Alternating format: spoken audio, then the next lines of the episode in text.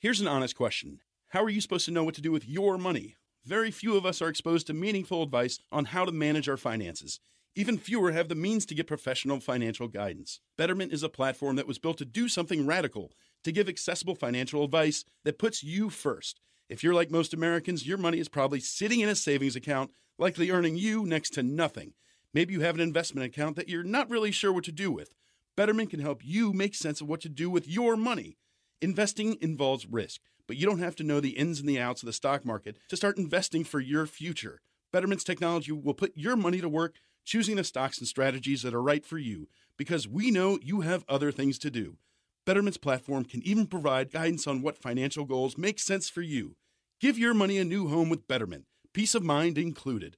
Download the Betterment app today. That's B E T T E R M E N T for the betterment of you.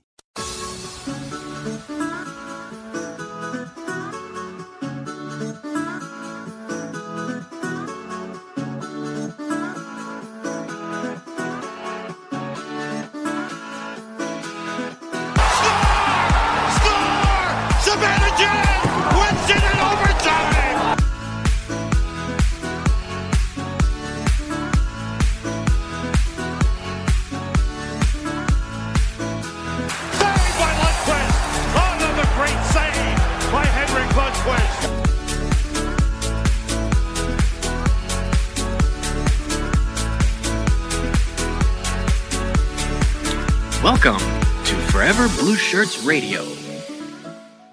That was the lovely voice of Mr. John Luke Shapiro you all just heard. Welcome back to the Forever Blue Shirts Radio podcast. I am Russell Hartman. Joining me this week, the other two members of the top line, Kevin Krupe and John Luke Shapiro. Kevin, you were just in Salem for the weekend. How was that? Oh, it was wonderful. Very crowded. I mean, don't go there the week before Halloween because it was Good it was a lot worse than I would have thought. It was beautiful though. The Oh, fall yeah. colors in bloom. Unfortunately, I was in Boston, and also unfortunately, that is one of our main topics to talk about. And the Rangers looked terrible against Boston. Oh, gee. Oh, Um, boy. If you do look at what Ant says to put in perspective, though, you know this is a Stanley Cup contending team.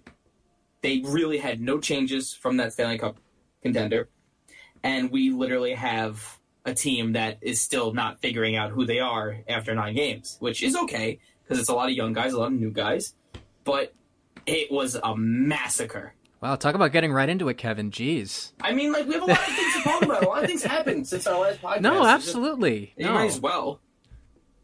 Well, look, the Boston game was the perfect, I feel like, kind of litmus test for where things are at.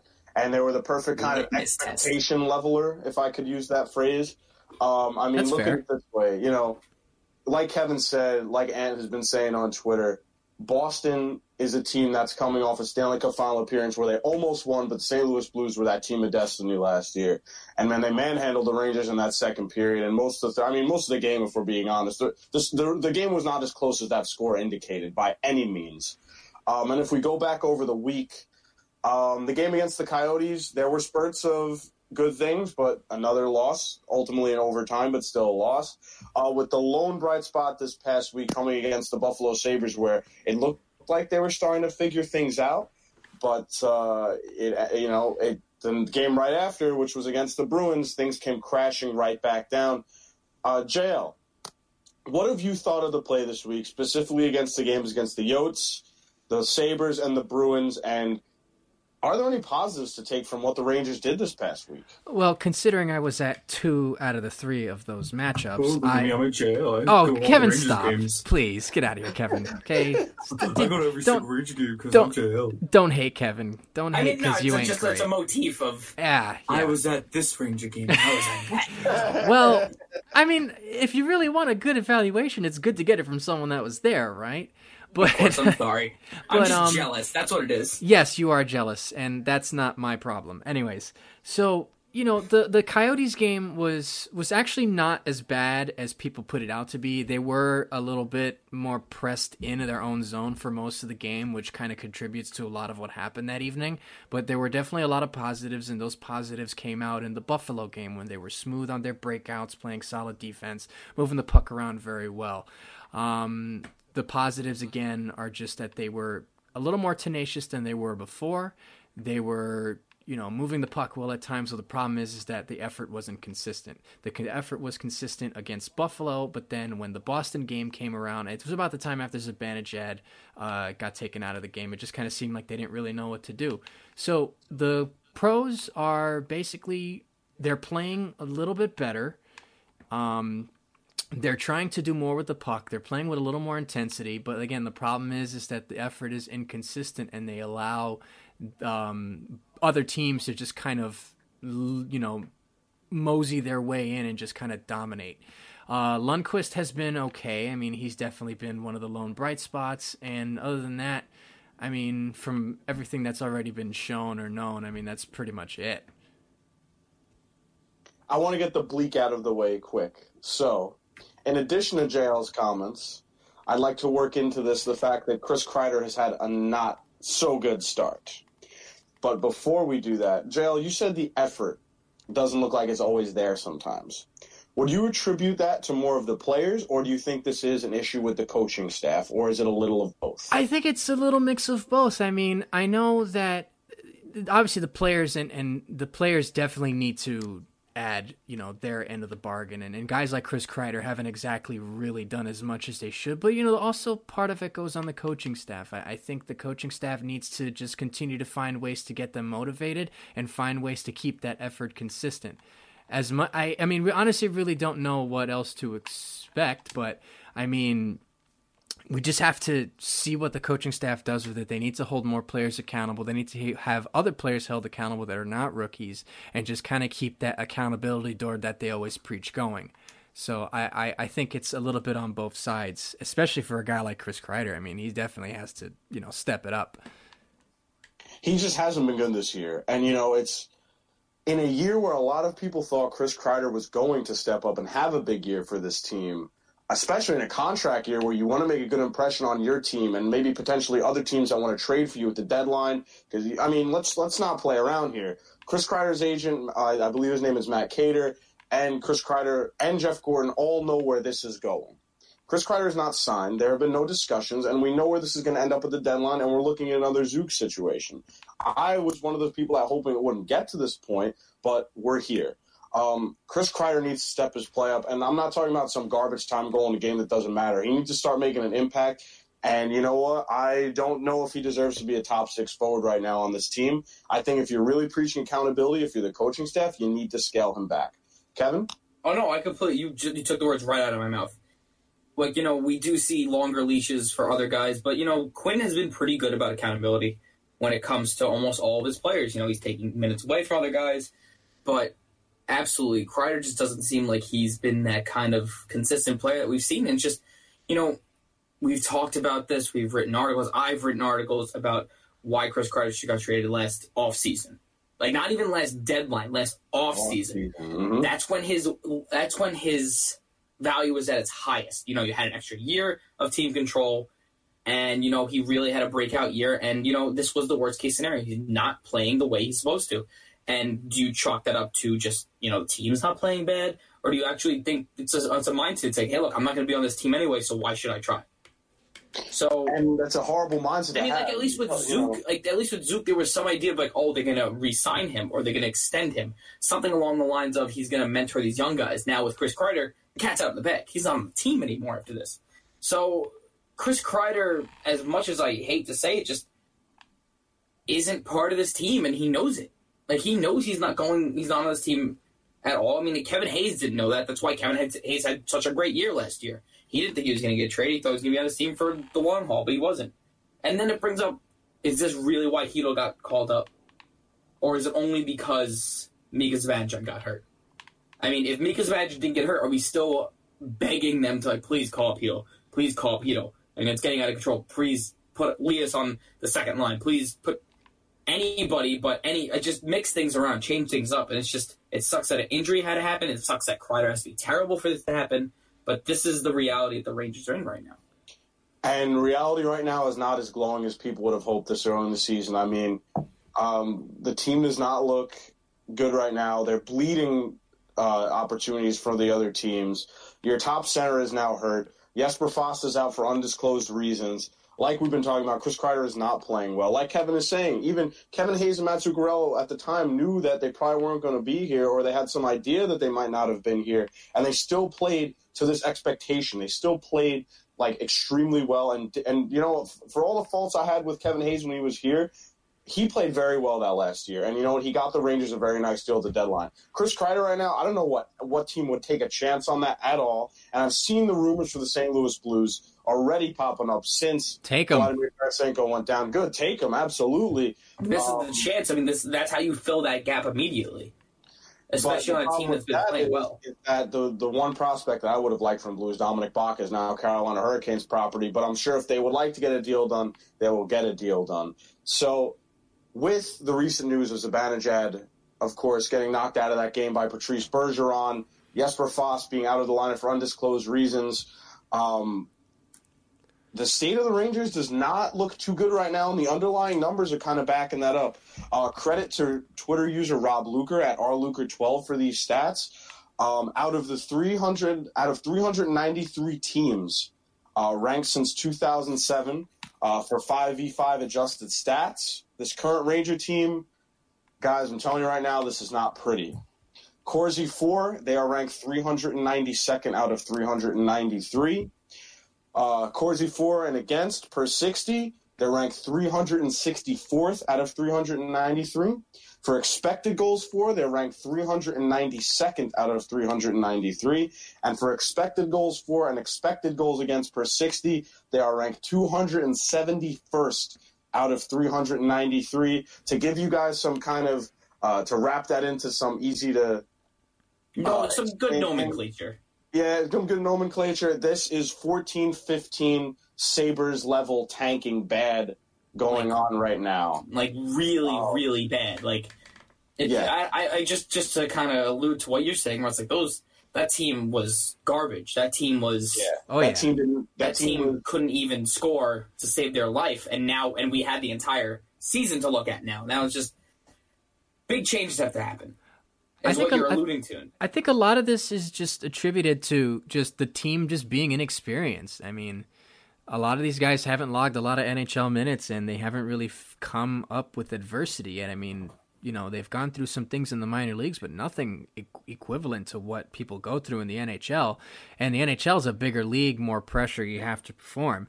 So the struggles are different. The struggles are bigger. So a lot of these advanced numbers are coming through because, you know, you have a couple of older guys who've been around the block before, but then you also have a lot of younger guys who don't know exactly how it is to deal with adversity. So when you put all that together, you're going to get these types of numbers. And at the end of the day, it doesn't look great and sometimes the the product on the ice isn't great, but again, we just have to be patient, but the numbers don't look good because again, a lot of these guys really haven't had the chops for it yet. You really could compare this to the Edmonton Oilers when they were on their seems to be always rebuilding stage. Um, like you know, they have all these young guys, and even Connor McDavid, just because he's so young, he doesn't have that NHL experience. Even though he is the best player in the league, they couldn't elevate his game, even with Ryan Nugent Hopkins, even with Nail Yakupov, even with all of the, even with Taylor Hall, all of these young guys that just you can't mesh the, these these teenagers and like you know 21 year olds together and expect something great to happen. You know, we were excited about oh, this is the youngest team we've seen in years. It's one of the youngest team in the NHL. They're gonna play great. Which individually, yeah, they can, but as a group, it's just they're like JL said, there's not enough experience. Now, does bring bringing Chytil and Lindgren up really solve that? I mean, I mean, obviously we don't know yet, but it, things have to change. We can't keep seeing certain people on certain lines. You know, what I thought was good was spreading around the wealth with Panarin, Kakko. Um, I think Buchnevich are all on different lines to start the Boston game, and I thought the first period was fantastic. It, you know, from you know a statistical standpoint, of course, but it's just you know, bringing more youth doesn't solve it, but at least it's a change of pace. At least we'll see different things, and if it doesn't um, amount to much, it's just we knew this was going to happen, and it comes back to tempered expectations from what we've been saying from the beginning of the season although that was their goal. John Davidson, that was the goal of the Rangers to make the playoffs. He did not guarantee that it was gonna happen. Making it a wild card was their end all. They weren't Stanley Cup contenders. They never said that they were gonna make it far in the Stanley Cup playoffs. They were like, "Oh, if we make it to the playoffs, that's it. we even we exceeded our expectations. No, absolutely. And, you know, with the call ups of Chytil and, and Lindgren, I think they're essentially doing what everyone's been asking for them to do. You know, and I kind of said it to, you know, I think I might have said it here in the last podcast, and I think uh, I I said it privately to everyone. They're calling up these guys. I mean, I didn't think they were going to call Lindgren up, but um, I definitely knew Chytil was going to be here right before November. So, you know, this is what the fans want. You know, un- good thing it it coincides with the ideals of the Rangers. So, I mean, you know, this is good, and this is what is going to be the future. You know, I mean, we'll just have to see what happens. You know, and in a rebuild, you know, like JL was saying, the fans have been, you know, praying for this and hoping for this. And this is a case of just letting the kids play. And this is a case where I feel like David Quinn kind of gets in his own way a little bit here. Um, we are still rebuilding. And like Kevin said, JD did say before the season the goal was to make a wild card spot. That was the old, old ultimate goal, overarching goal. But of course, that might, not, might not always happen, and it's not looking like that is going to happen. So they bring up Filipino and Ryan Lindgren. Filipino, who's been dominating the AHL, doing everything that's been asked of him, and Ryan Ryan Lindgren, who was extremely close to making the team out of training camp, but got beat out by Libor Hajek for that last spot.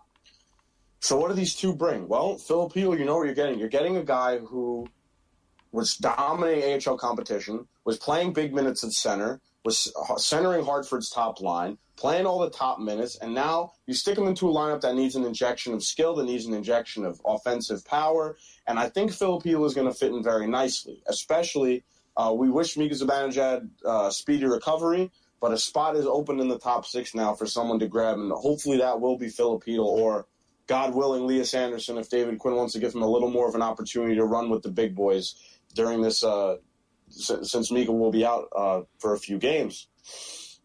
Now, Ryan Lindgren, I really like this because Ryan Lindgren was a guy last year that a lot of people seem to give up on. Uh, he's an AHLer, not an NHLer. Uh, we don't know if he's going to be up, this, that. But Ryan Lindgren has really impressed this year in the American Hockey League for Hartford. Hartford, number one, uh, is 8 0 0 and 1. They're destroying the competition in the AHL. All, lots of credit to the staff down there, including Kris Knoblauch, the first time head coach down there. Uh, just amazing turnaround from the normal uh, goings on in Hartford. But this year, we've seen just uh, everyone buying in down there, and look what's paying off. I mean, it helps that the Rangers have really kind of put a lot of time and energy this summer into Hartford. Uh, but it's great to see the coaching staff turning things around there. So. Uh, Ryan Lindgren, great revelation this year. Had a great end-to-end goal earlier this season too. That was opening a lot of eyes. Uh, hopefully, he can get some more offensive prowess to his game because he's known as kind of a stay-at-home physical defenseman, which is good, and you need those guys.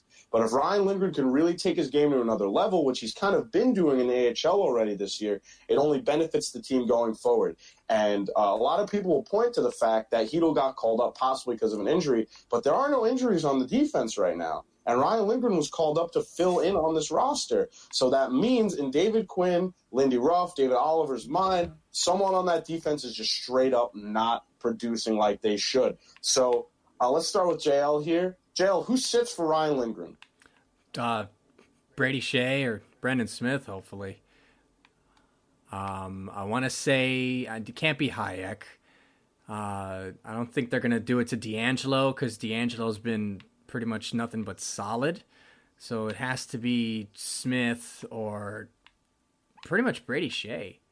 But then again, I could be wrong. So, but well, well, Smith is a forward, so he wouldn't get taken down. So well, might again, even be Haley, Haley and McKegg weren't sent down either. So well, now they have the full roster. They were playing with minus two guys essentially. Yeah, so they had 21 guys on the roster, so now they have 23. So they really don't have. They they, they knew this was going to happen.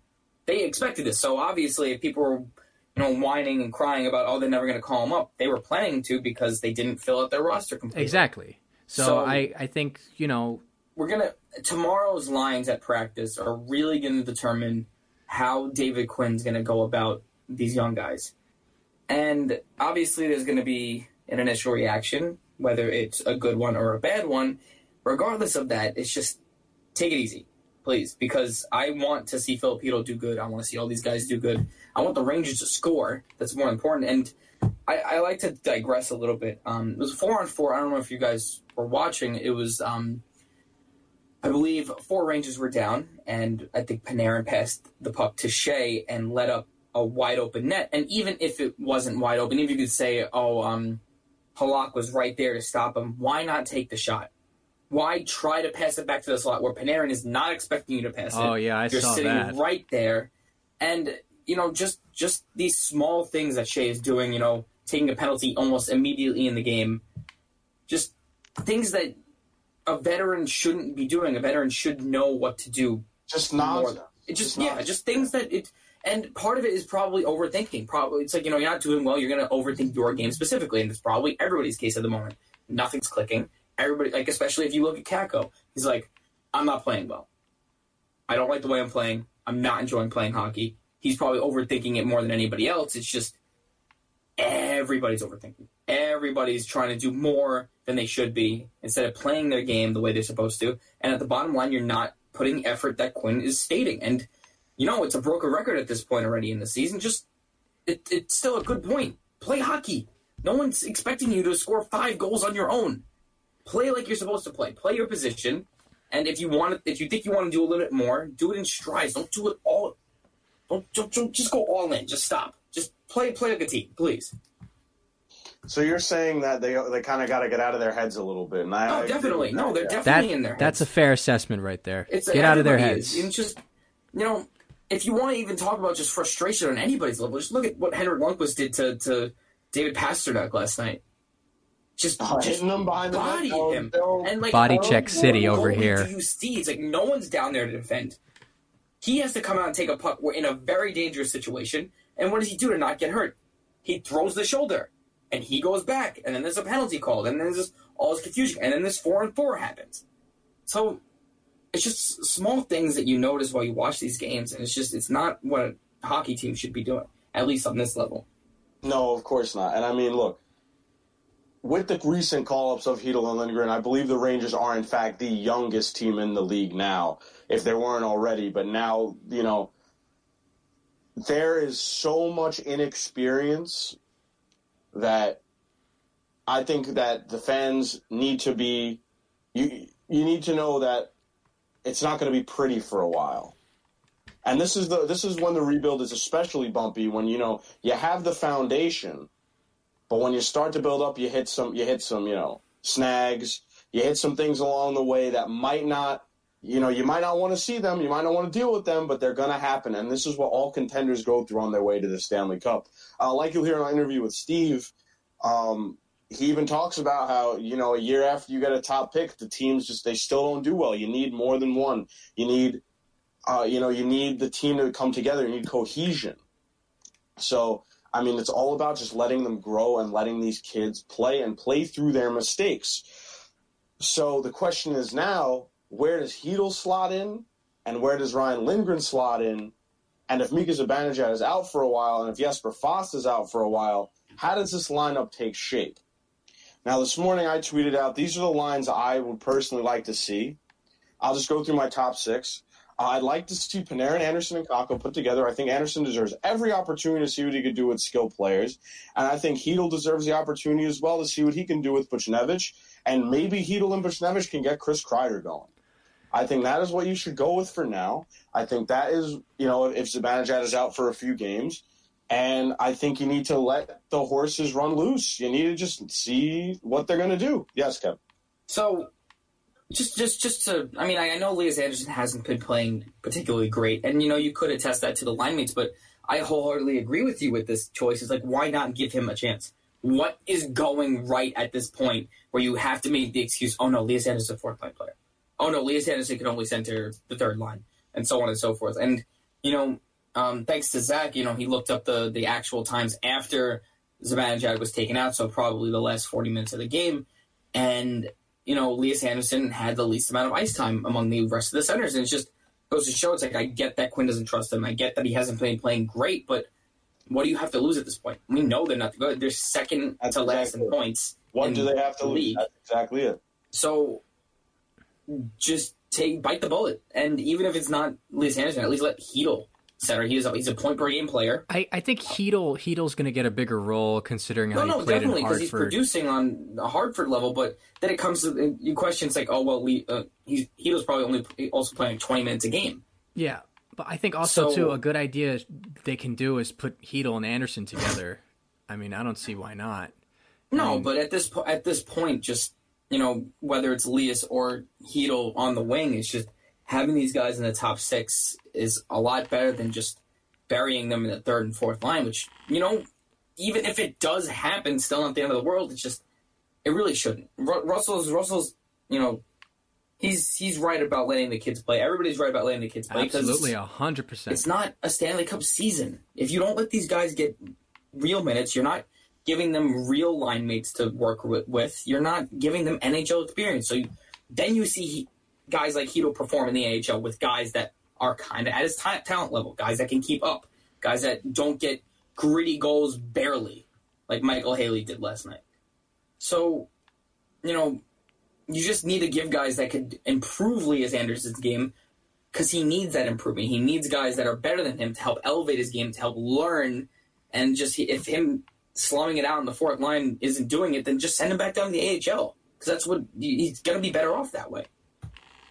And you know we can go over the bottom six decisions, but I mean we that's beating a dead horse at this point. We know who's going to play. We know who's playing where, and you know it's it's not just the line of decisions. It's the fact that I'm sure Jeff Gorton and John Davidson don't want Brendan Smith and Michael Haley playing the minutes they are. I'm sure that David Quinn probably doesn't either, but you kind of stuck with what you got until you can hopefully move on from them. And I mean, look, is it a showcase what they're doing? Maybe. But the fact is that if they want to move on from them, and they can if they will. And that's the final thing we'll say on that because we've been ta- we've talked about it a lot. Now, um, before we get into uh, the week ahead and looking at what we think the Rangers will do against Tampa and Nashville, here's our interview with the stat boy himself, Stat Boy Steven.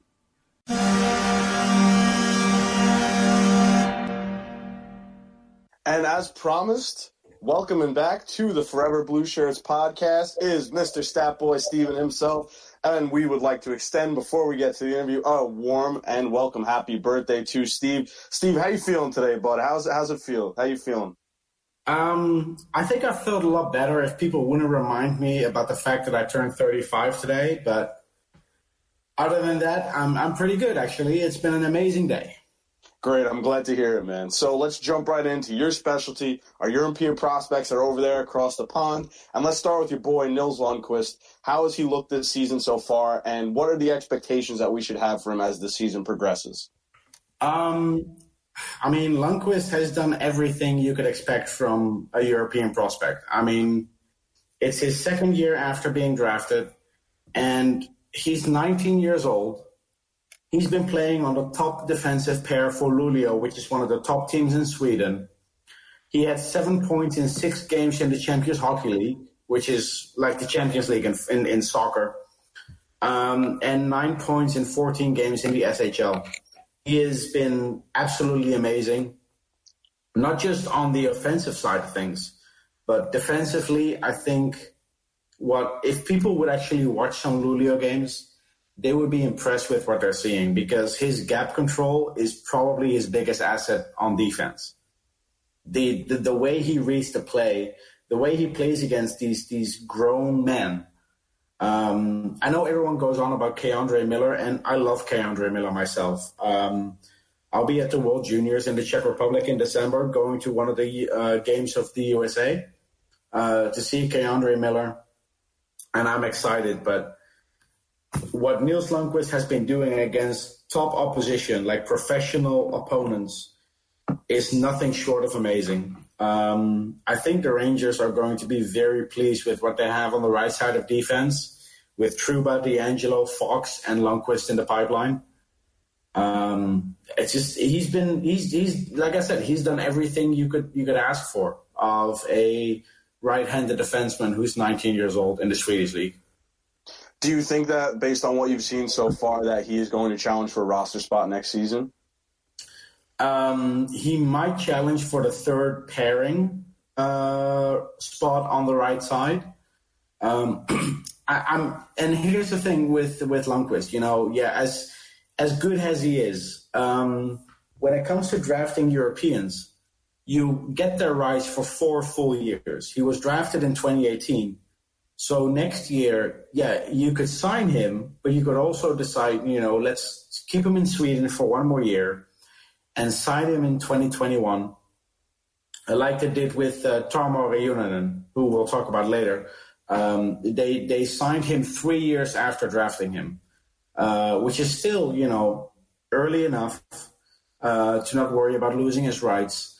But keeping him in his own environment is very important because if there's one thing the Rangers have really messed up the last couple of years, it's um, you know taking their prospects out of their comfort zone, out of their own environment, and bringing them over too early, in my opinion. So keeping Lundkvist in Sweden this season and maybe even another year, um, I think that would be best for his career, and especially with DeAngelo and Fox and Trouba. there's no real need for him on the Rangers in 2020. Basically, let him develop, and I think that's you know you don't want to rush him, and if anything, it helps him more to play top pair minutes there. So that's great.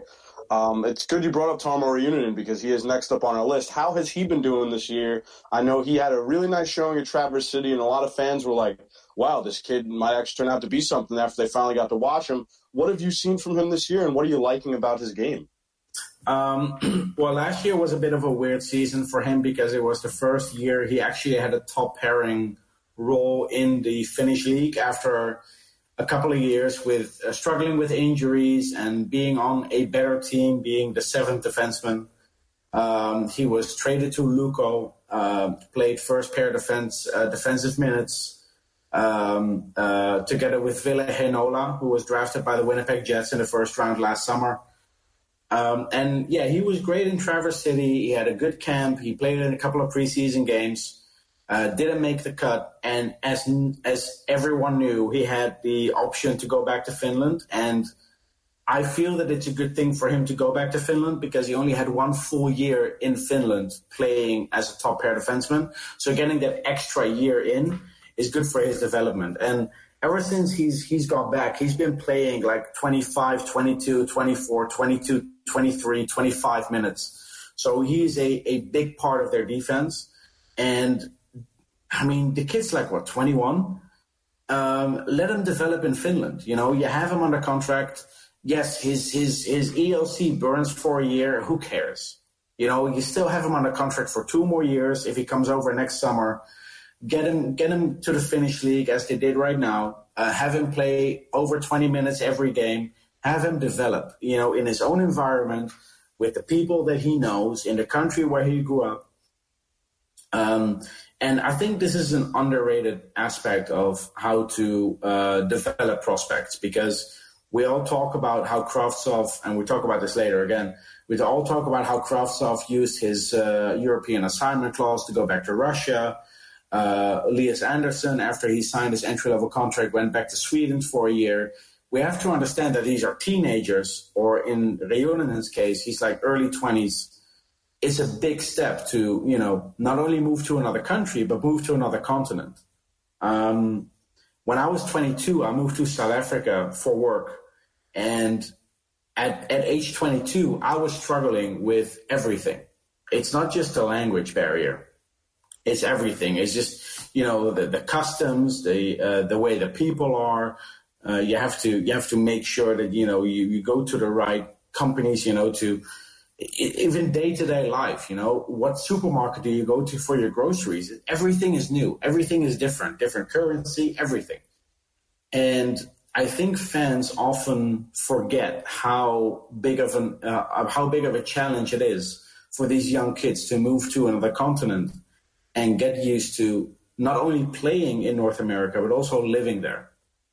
So for Reunanen to play in Finland for another year uh, it's only good for his development. And next year he'll come back even a better player. And considering how close he was to making the team this year, I have no doubt in my mind that he will that he will fight for a spot next summer. And I would put the the probability of him making the team next summer, you know, barring any injuries, at seventy percent. You heard it here first, everyone. I mean, look, if Reunanen impresses like he did and continues to improve, I mean, it would only help the Rangers' blue line, which desperately needs some help as we've seen early in this season. Um, sticking with Finland right now, um, it seems TPS has found another guy to put pucks into the net, and Lauri Pajuniemi has really stepped up this year, uh, with a uh, especially with his rocket of a shot on the power play. Steve, what have you liked from him this year? And is you know are, are these minutes that he's getting now? Uh, especially since Kakko is now in North America. But um, what, what, do you think has made him this impressive uh, kind of player this year? What, how has he turned into this player? Um, well, Pajuniemi is an interesting prospect. Um, he turned only 20 last month. Um, and yeah, um, he was a second year draft eligible player last year. Uh, age wise, he's similar to Filip Chytil. Um, but with TPS last season, he was kind of in the shadow of Kaapo Kakko, who I don't even have to talk about because every Ranger fan knows him. Um, and with Kaapo Kakko leaving TPS, uh, Pajuniemi has had an opportunity to step into this bigger role. And early on in the season, I mean, the month of the, the month of September, they had they had a couple of games, I think four games, where he had uh, two goals, two assists. Um, or I, I th- maybe just two goals. But uh, in October, in nine games, he has seven points. And for a 20 year old playing in the Finnish Liga, uh, to ha- to be almost a point per game player early on in the season, that's very hopeful. And uh, the goals he scored as well. I mean, his shot is is really good.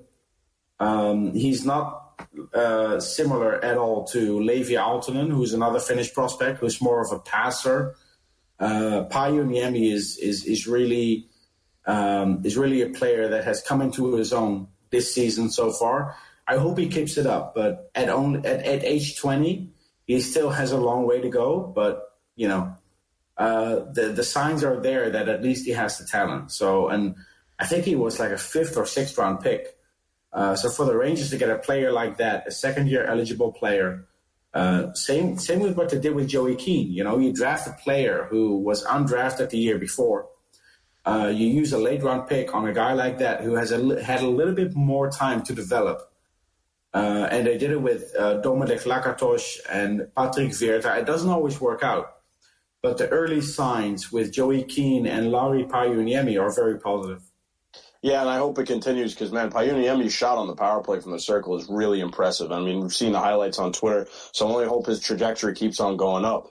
And our final European prospect, before we get into the Kravtsov situation, is Leevi Aaltonen, who you just mentioned. Uh, makes the 420, uh, 420, makes the under 20 Four Nations roster. Um, what have you liked that you've seen from this kid this year? And the buzz around him, especially the draft, was pretty, pretty, pretty crazy with a lot of um, analysts and reporters saying the Rangers might have gotten a late round steal.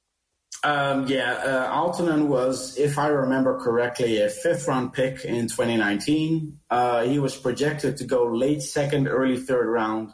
So him being available that late and the Rangers, you know, you know, going all out on him with a fifth round pick uh, is a great sign of you know identifying his talent. When you get to the fifth round of the draft, you're not going to get a complete player you're going to look for players who are elite at one of the five aspects of what you want in a hockey player. When you when like the, the top five of the, the NHL draft, you get a player who excels at four out of the five. Uh, top two, you get a player who excels at all five. Uh, second round pick, you get a player who excels at like two or maybe three out of the five.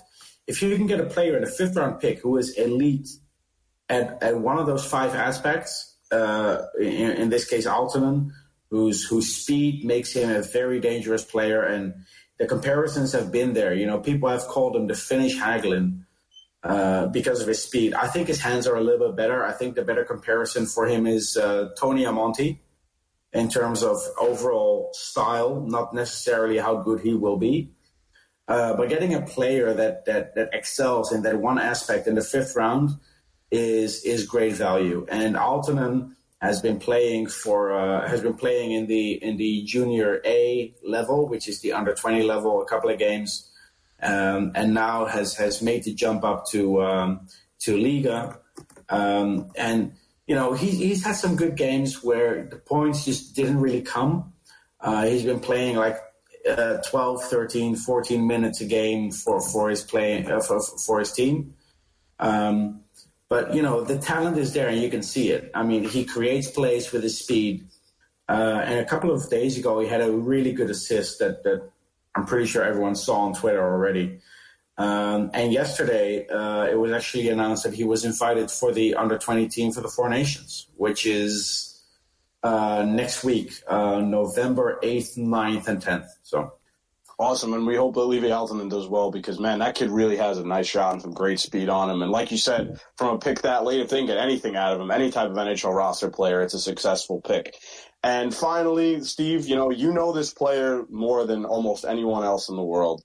Mm-hmm. Um, Vitaly Kravtsov exercised his European assignment clause this week and went back to Tractor for the remainder of the season. Um, why isn't the sky falling? Um, well, first of all, because he's 19 years old. Um, second, because he was drafted only one year ago. Um, I don't understand why people are all up in arms about this. Um, Kravtsov signed a contract one year after being drafted. I've been going on about it for months that he's not NHL ready.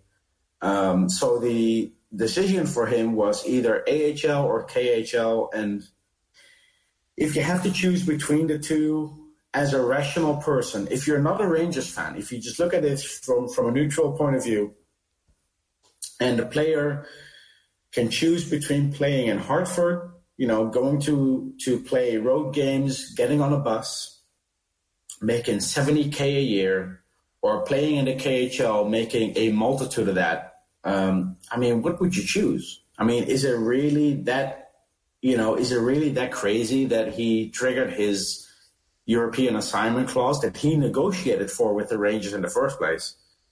Um, I, am not surprised at all that he's going back to Russia. It was either the NHL or the KHL for him. Um, I spoke to his dad a couple of days ago, and he told me that he was just disappointed by not. He wasn't disappointed about you know the treatment in Hartford. He was disappointed about not making the team and that's that's fine with me. I mean, uh, Lias Andersson went back to Sweden when he didn't make the team in 2017, and nobody had a problem with it. Tarasenko stayed in Russia for three years after being drafted, and nobody had a problem with it. Kuznetsov stayed in Russia for four years after being drafted, and nobody talked about it at all. Malkin, and this was different because there was some contract disputes and everything. Malkin spent two full seasons in Russia after being drafted, and no one complained. Kravtsov comes over one year after being drafted, doesn't make the team, goes back to Russia, and Ranger fans are are complaining about everything. They're complaining about the fact that he gave up. He didn't give up. It was just never the AHL was never his decision. It was either NHL or back to Russia. That was that was for him. That was the goal. His goal was to make the NHL. He didn't come to North America to play in, in Hartford. And junior hockey players don't have this option. College players don't have this option. Once they uh, turn pro, once they go pro, they cannot go back. Kravtsov had an option to go back, and he took advantage of it. He decided to go back, and let him go back. He's 19 years old. Why are people so up in arms about a kid that's not even old enough to buy a beer in the U.S.? Yeah, makes sense. And, you know, thank you for kind of explaining to everyone that, you know, the sky is not falling. Vitaly will be here sooner rather than later. And honestly, I'd probably bet money on him coming back after the deadline when Chris Kreider's probably gone and the spot will open up. And, like, you know, the Rangers are rebuilding. They will have a spot for him as time goes on here. So, yeah. Steve, thanks for joining us again, man. I, there's, there's, one more thing I want to mention oh, when it comes Yeah, because um, you know, people go on and on about, you know, Kravtsov is not NHL ready, blah, blah, blah. Yeah, but I'm just going to name a couple of players who played either junior or college hockey for two full years, at least, before turning pro. Um, Matt Barzal, Mark Scheifele, Mike Hoffman, Mark Stone, Claude Giroux, Logan Couture. Just seven players off the top of my head who played two years of either junior or college hockey after being drafted. did any fan ever complain about them not making the NHL after one year? Not at all. And look what the kind of players they are now. So, And I mean, it, it's completely beneficial for them to stay in those kinds of leagues a little longer. Exactly. And I'm not saying that Kravtsov will be as good as these players. All I'm saying is that the players that turned into the type of players they are today weren't NHL ready one year after being drafted. So I think Ranger fans just need to, you know, take a breath, sit back and relax, go through the rebuild. You know, it's going to be a rough, it's going to be a bumpy ride. Just strap in, and uh, it's not going to be pretty but the result is going to be hopefully pr- pretty great. I mean, uh, if you look at the Chicago Blackhawks three years before they won the cup, the Pittsburgh Penguins three years before they won the cup, and the LA Kings three years before they won the cup, they were all lottery teams, even after drafting their studs. Uh, the Penguins with Crosby, the Blackhawks with Toews, the Kings with Doughty, they were still lottery teams the Rangers adding Kaapo Kakko are not going to be magically turning into a, a playoff team. It's not that simple. It takes time. Ranger fans need to be patient. And not every team that goes through a rebuild will win a cup. But in my experience, every team that wins a cup has gone through a rebuild. You heard it from the man himself. Everyone, step back from the ledge, take a breath. Kravtsov will be here, and he'll be a good player before we know it. We have to deal with these bumps as they come. Steve, happy birthday once again. Thanks for joining us, buddy. Enjoy the rest of your birthday. Thank you. Have a nice day. We hope you enjoyed our interview with the Stat Boy. We wish him, uh, again, a very happy birthday. He will be traveling back to this country to see the Rangers play the Predators in Nashville this week, so we hope he has an awesome time. Speaking of the Predators, the Rangers have a tough week ahead of them, boys. We have the Tampa Bay Lightning, which will happen before this podcast is released, and we have the Nashville Predators on Saturday. Um, are we expecting another 0 2 week here, Kevin? What do you think?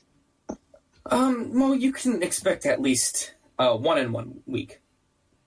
I mean, I mean that's the best case scenario, really. But you know, going back to the Buffalo game, and you know, we saw this with the Rangers when they were contenders. They would always underestimate those teams like Buffalo, like Edmonton, you know, like Ottawa, you know, who weren't good teams, and they got they got completely destroyed. You know, we start our backup. You know, we're giving other guys more minutes, and you know they jump them, they pounce them, and then we're on our heels the whole entire game. And that's what happened with Buffalo. Now, are the Lightning and the Predators going to make that same mistake? It's possible. You know, they want to save their better goaltenders for you know more favorable matchups. This is an easy thing for them. They're, if you're looking at it the other way, the Rangers aren't a threat. Their lines are in shambles. They're one of the worst teams in the league statistically, and you know, by points. And you know, it could go one of two ways. The Rangers can pull what they did with Buffalo and completely dominate the Lightning, or they could just, like always, get destroyed by them.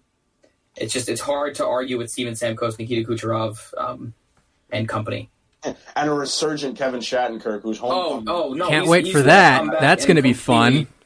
It's, but don't worry. Did Jimmy Vesey end up scoring on the on, on the Rangers? No, he did not. Okay, did not. well, you know, maybe that curse is broken, but we know Kevin Shattenkirk's going to take a slapper from the point on a You power play and it's like stick it to us. It's like this is what you get. And you know he's Yeah, going to you know- celebrate like crazy when he scores it. You know that, right? Oh, absolutely. 100%. I mean, Kevin, I like that you brought up the trap game because the Rangers are that team that teams have to worry about for being the trap game now. Um, and I mean, for all the faults that they have, um, you still have guys like you have our game breaker in Artemi Panarin. You have a budding game breaker in Kaapo Kakko that can make you pay if they have some space. And uh, credit to Twitter user Kevin Meiselman at Kev underscore Meiselman. Um, ozone puck possession per game this year. Uh, the average this year, the highest in the league, is Artemi Panarin with a minute seven. Uh, pretty good, you know. I mean, that's topping Jack Eichel. That's it's, topping. it, it's how Kane. dominant he is. That's Yeah. that's because That's higher than McDavid, higher than Barzal. That's just showing the kind of player this guy is and why he's worth the eleven point six million. No, he's definitely worth it. That's, there's no question about that at this point. It's just it sucks that the guys around him aren't performing besides Mika Zibanejad. So it's really this is.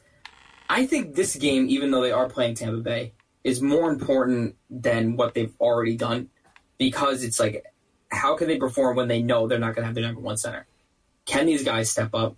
And is it just going to be the Artemi Panarin show? Which, don't get me wrong, I love. It's just, you can't have a one trick pony like that. No, you can't. We saw that with Marian Gaborik. We saw that with Rick Nash. It doesn't work to have the one offensive star. Um, and you know, you want to see Kakko have one of these like quote unquote breakout games that people are waiting for. You want to see like the two goals, one assist game. You want to see like the one goal, three assists. You want to see the breakout. Well, um, clearly what's happened already is not working. So back to the point about playing with the young guys, maybe Lias Andersson can help Kakko get going. Maybe the young guys will find some kind of chemistry together this week, which will be really nice to see. JL, um, as Kevin said before, the Rangers are that trap team now uh, for the Tampa Bay Lightning, for these types of contenders, and uh, Predators included. Um, do you think we'll see a better effort from them this week? And do you think that the additions of Chytil and Lindgren will be a nice injection of youth into this lineup that is now the youngest lineup in the league? Oh, absolutely, without a doubt. You you have to think that after that humiliating loss the other night, that they're going to have to um, you know they're going to have to play better and they're going to have to you know put in a better stronger consistent effort because at the end of the day these guys are professionals and you know this this will be a litmus test on how well they can come back from adversity and if they end up making a strong push to you know win the next game then it shows a lot and it says a lot about the team so I think they'll come back with a better effort. They'll be a little more organized. You know, they've had a day to pretty much recoup themselves, but you know, we'll just have to see. I think they'll have a better effort. I don't know what's going to happen, but I think the effort will be a lot better. And, you know, by the time this podcast comes out, you know, people will have a better idea. So basically, what we're all hoping for here, like JL said, is just the better effort. I just like, even if this team loses, I want to see the effort there. We all want to see them at least firing on, on all cylinders. Remember, fast, physical, relentless is their slogan now. Let's see that again, even if we don't see the wins. I want no, to just just keep up. Contenders, keep up exactly. Like, look, exactly. It, it's one thing to kind of get outscored five to two. You know that can happen in an instant where you're down three to two in the third period. You let up a bad goal, then you let up an empty empty netter. You lose five to two. Not the end of the world.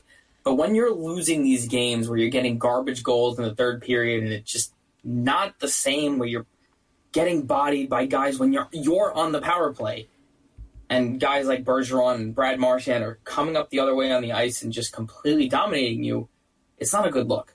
And you know, it, I get that they were playing with two. They were playing with less guys on their lineup. You know, they had to fill positions, but it's it's not looking good. And Quinn, just going back to the effort, yeah, it stems down to that. I agree with him 100%.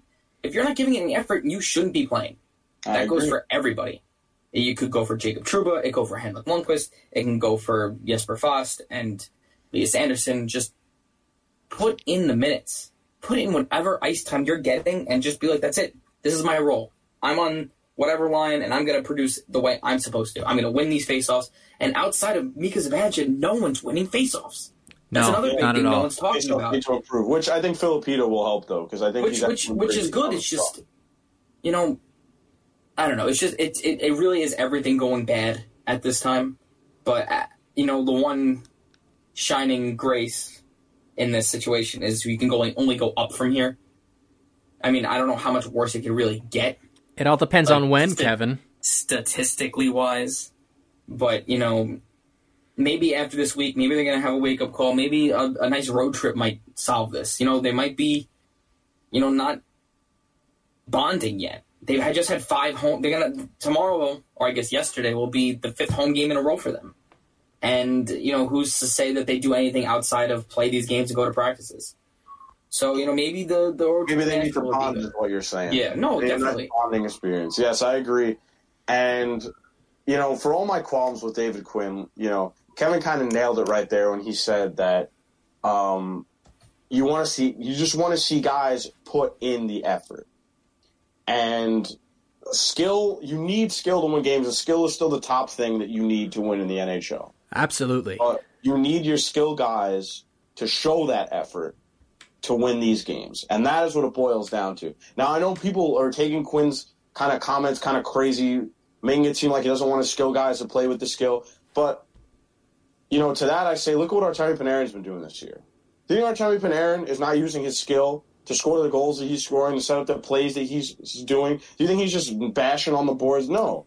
He's doing what he does and he's using his strengths, and he is one of the best players on the team because of his effort this year. So, I mean, if the rest of the team follows suit, I think we'll be a lot happier um, as the year goes on. And the good So- part about that is that these guys have the skill to do it. That's that's the that's the That's- silver lining That's the thing that pisses me off the most. More It's the silver else. lining, and it's also the one that gets everybody upset. No, because these guys are good. This Yeah. team has the potential to be very, very good, and that's why everybody's upset. If you really want to boil it down, everybody's upset because we all know they can do better, Oh, absolutely. and that's it.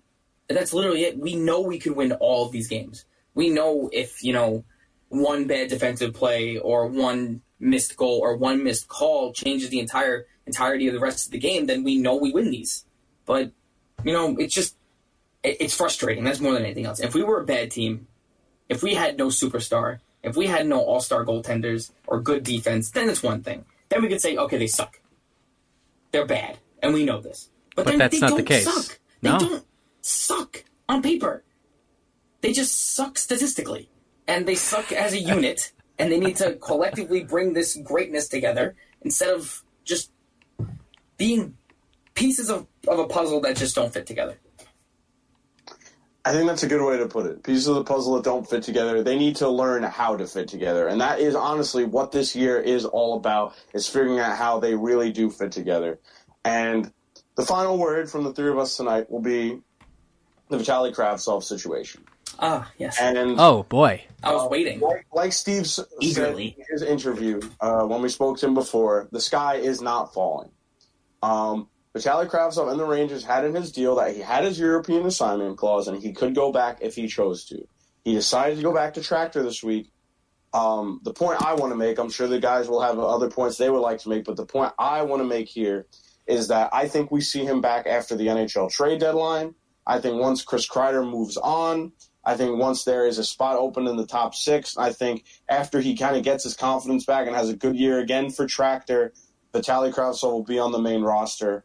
Um, I don't think they particularly care if they burn a year off his ELC because I think they're hopefully planning to anyway.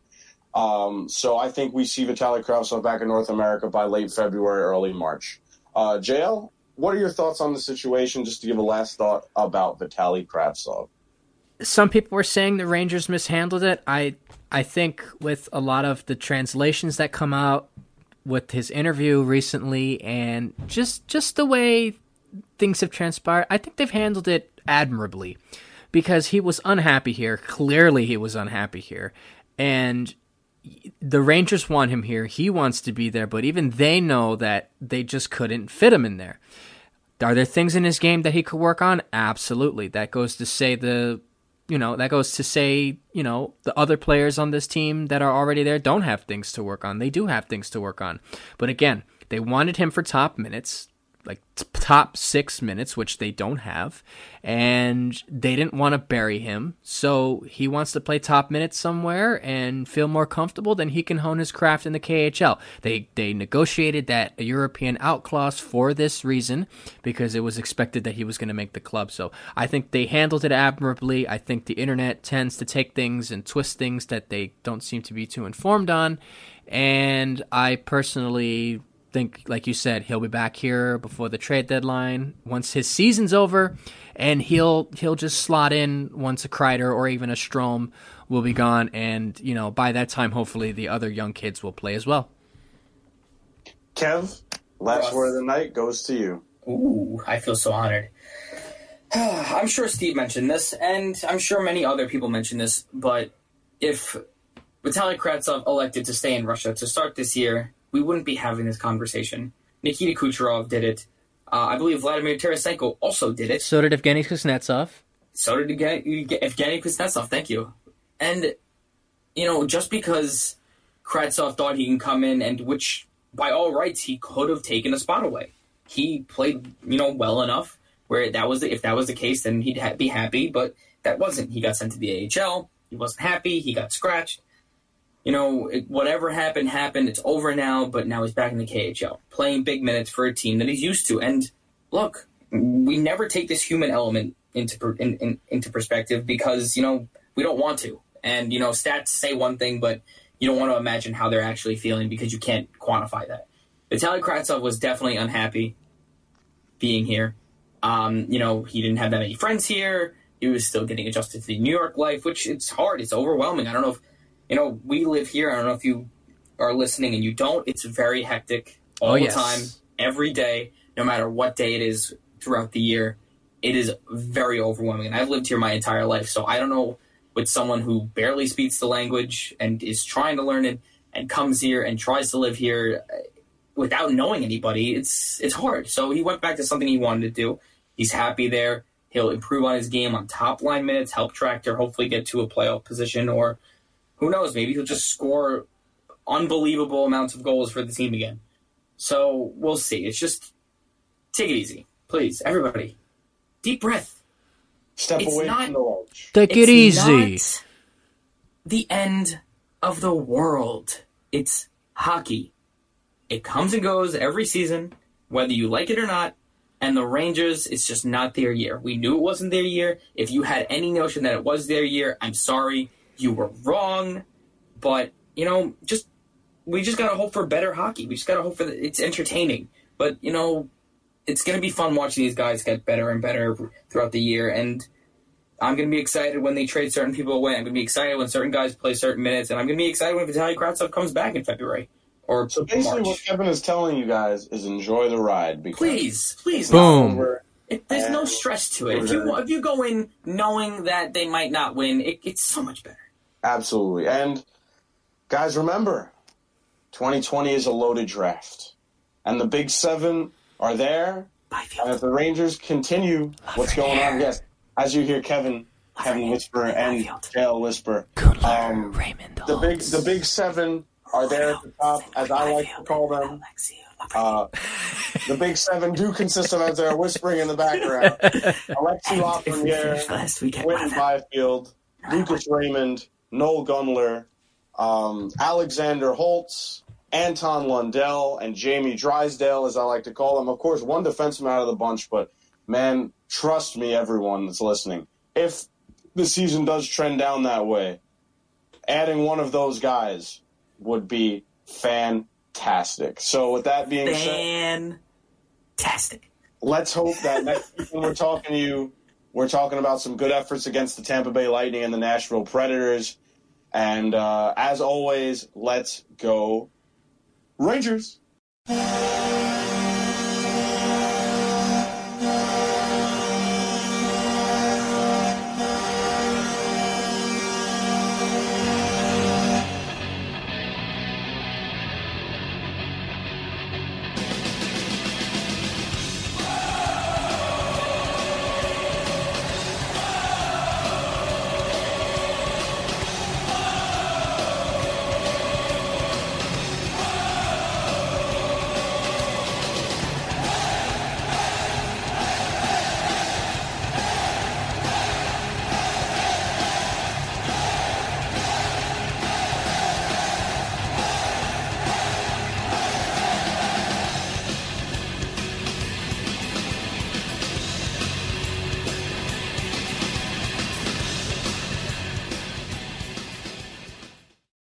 Get to Old Navy now for February's biggest style steal. 40% off all jeans and tees. Jeans start at just 18 bucks for adults, 12 bucks for kids. With tees from just 7 bucks for adults, 6 bucks for kids. All jeans and tees are on sale, even your favorite Rockstar jeans. All jeans and all tees are 40% off right now. Don't miss out. Run into Old Navy and OldNavy.com today. Valid 211 to 221 excludes in-store clearance jeans and tees. Active licensed and men's package tees.